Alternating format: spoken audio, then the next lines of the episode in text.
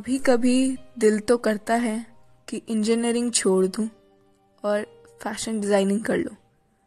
पर दिमाग में वो आई बाबा की कही गई बातें याद आ जाती है।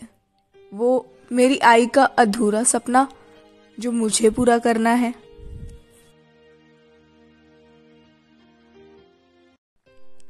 ऐसे कई बच्चे हैं जो इन बातों के चक्कर में अपने सपने छोड़ देते हैं।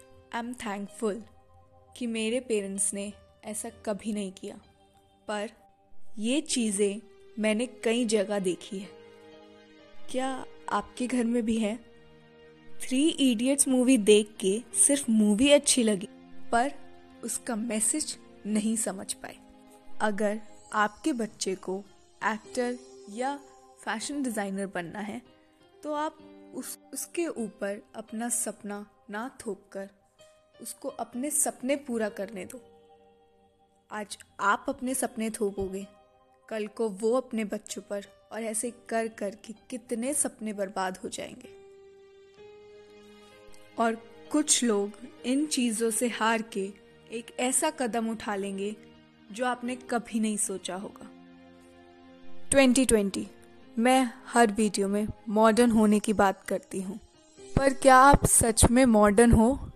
ये बी लेके या स्मार्टफोन्स लेकर मॉडर्न होना कहते हो तो आप आज भी गलत हो। मैं कभी नहीं कहती कि आप पूरा चेंज हो जाओ, पर कोशिश तो करो उन सपनों को उड़ान देने की। आप अपने बच्चे को डॉक्टर इंजीनियर या कुछ भी बनने को बोल दोगे। और वो कर भी लेगा, क्योंकि वो आपकी रिस्पेक्ट करता है। वो हर चीज़ कर लेगा, क्योंकि वो आपने बोला है। पर my dear uncle and aunty ask your child कि वो क्या करना चाहता है। वो नौ से पाँच वाली जॉब या सिंगर बनना चाहता है। आपने बोला है, करने को वो करेगा।